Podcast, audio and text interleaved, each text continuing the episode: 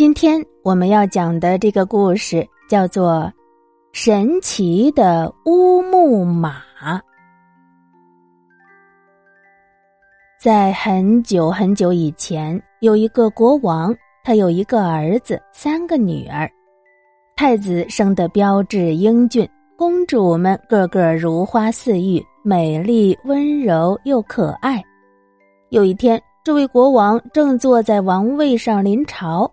传报说是有三个奇怪的人求见，他们一个人拿着一只金乌鸦，一个人拿着一只铜喇叭，最后一个人双手捧着一匹乌木马。国王见了这三个奇怪的人，就问他们：“你们这是都拿着些什么东西呀？他们都各有什么用处呢？”第一位走向前回答。回陛下，这是一只金乌鸦，无论白天和黑夜，每过一个钟头，它就会振翅长鸣一次，为您报告时间呢。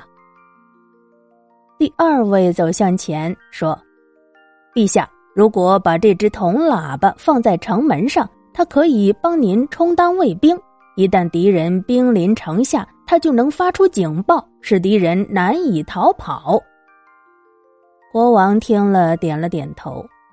最后，乌木马的主人走向前来说：“陛下，这是一匹乌木马，它能驮着它的主人飞向随便什么地方。”国王听了他们仨的讲述，说：“啊，既然是这样，那让我来试验一下吧。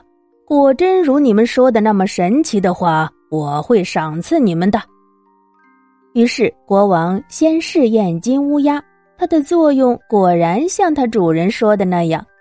接着是铜喇叭，它的作用也跟它的主人描述的一样。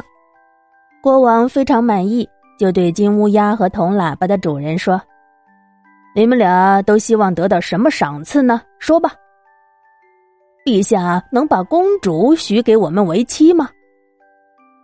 国王答应了他们的要求，把两位公主分别许给了他们。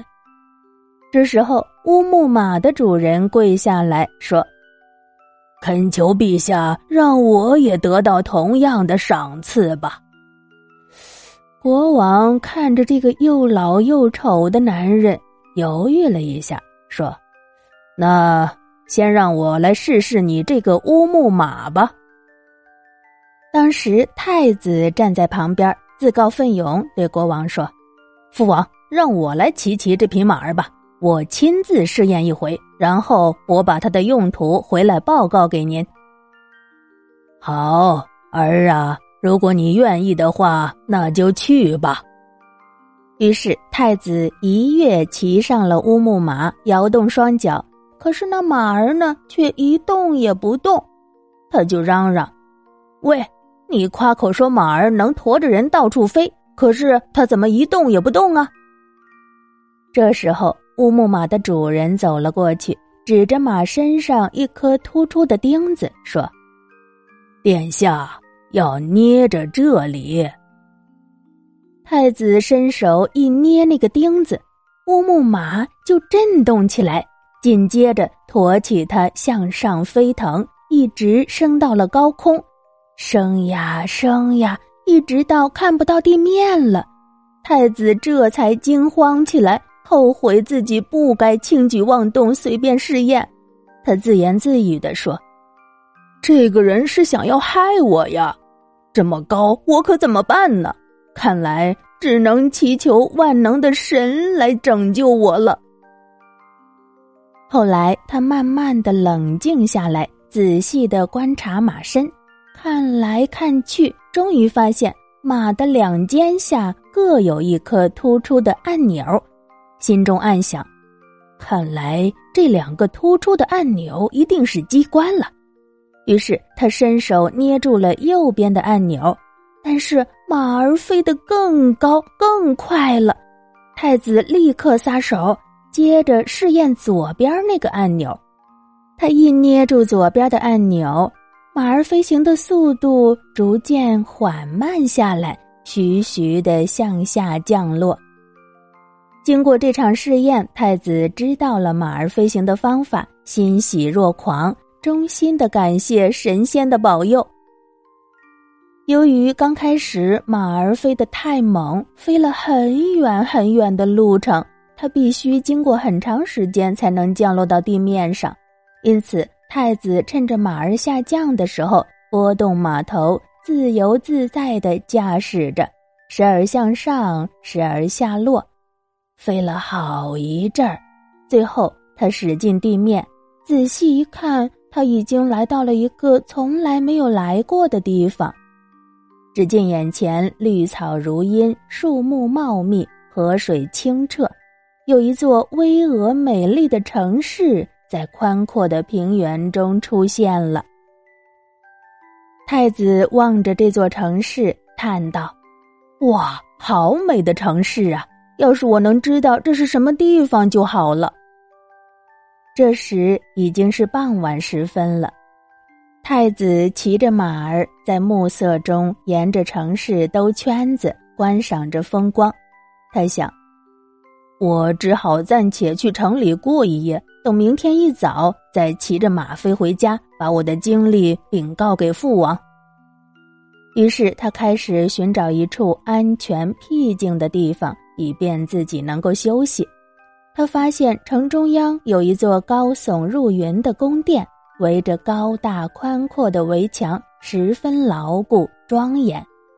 嗯，这个地方太棒了，他赞叹着，扭动按钮，马儿便慢慢的落在了那座高高宫殿的屋顶上。太子跳下马来，仔细的打量这匹乌木马，不由得叹道。制造这匹马的人可真聪明。若是神仙保佑，让我能够平安回家，跟父王母后见面，我一定好好的对待那个怪人，加倍的赏赐他。太子站在屋顶上，又渴又饿。他从骑着马离开家以后，就一直没吃没喝。